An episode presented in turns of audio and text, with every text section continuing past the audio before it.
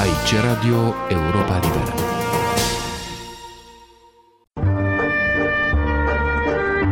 Cultură și politică. O rubrică de Victor Eschenazi Moroșan. Între 22 iunie 1941, data invaziei Uniunii Sovietice de către Hitler, și 12 aprilie 1945, cea a morții subite a președintelui american, Winston Churchill, Franklin Roosevelt și Iosif Stalin au schimbat 682 de mesaje.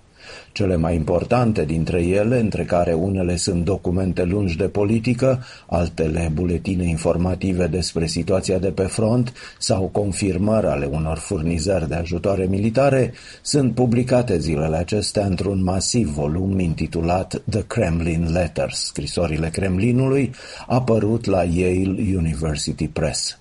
Redactorii volumului, David Reynolds și Vladimir Pechatnov, cel din tâi profesor de istorie internațională la Universitatea Cambridge din Anglia, cel de-al doilea titular al Departamentului de Studii Europene și Americane de la Institutul de Stat pentru Relații Internaționale de la Moscova, explică pe larg condițiile în care a fost realizată această amplă cercetare. Corespondența apare în proporție de 75% și temele ei centrale, deschiderea unui al doilea front, convoaiele de ajutoare via cercul arctic și dezbaterea sferelor de influență postbelice.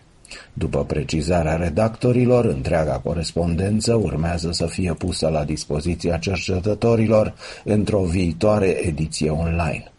Un proiect de publicare a corespondenței celor trei lideri ai marilor puteri aliate în timpul celui de-al doilea război mondial a fost inițiat chiar de Stalin în 1950 în ideea de a răspunde așa numiților, citez, falsificatori a istoriei din Occident.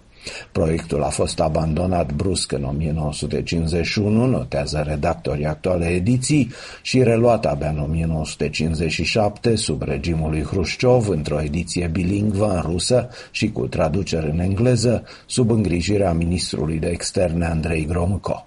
Deși publicată cu acuratețe, ediția primă conținea documentele într-o transcriere brută, aproape total lipsită de explicarea fundalului istoric, chiar și în cazul documentelor sovietice.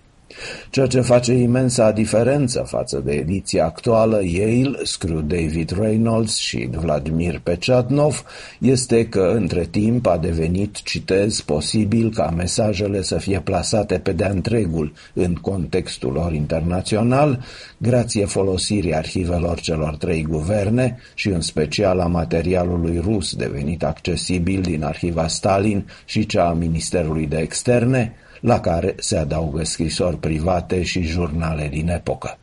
Proiectul unei ample baze de date, anunțată de redactorii ediției prezente, îl formează aproximativ 5.000 de documente, care includ ciornele fiecărui mesaj, înregistrarea discuțiilor asupra lor între consilierii prezidențiali sau în reuniuni, cum au fost cele ale cabinetului britanic, și comentarii ale ambasadorilor celor trei state despre felul în care au fost transmise și primite mesajele de către destinatarii lor.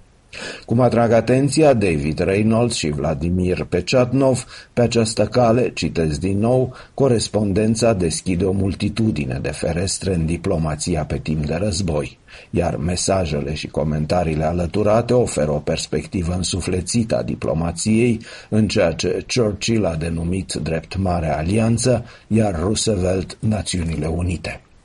Diversele fonduri de arhivă națională, atrag atenția editorii, revelează grija arătată de cei trei lideri față de fiecare mesaj important, cu atenție față de ceea ce era spus, data la care să fie spus și tonul mesajului, după care urma o așteptare îngrijorată a răspunsului.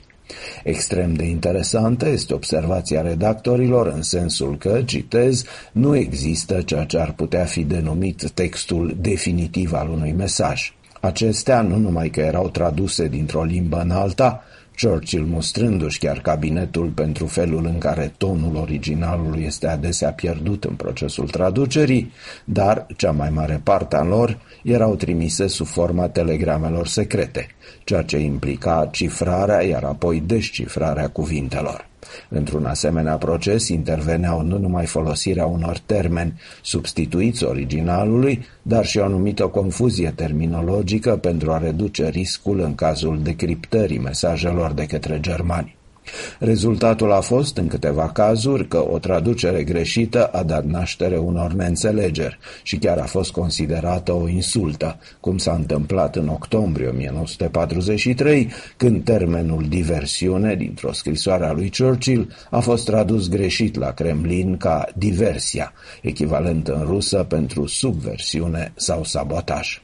Noua ediție a corespondenței celor trei lideri de stat, ilustrând triunghiul de geometrie strategică din al doilea război mondial, publicată la Yale University Press, este în consecință deosebit de interesantă. România și situația ei în anii războiului, inclusiv perspectivele postbelice, sunt firește menționate de câteva ori, dar despre ele în ediția viitoare a rubricii Cultură și Politică. Cultură și politică. O rubrică de Victor Eskenazi Moroșan.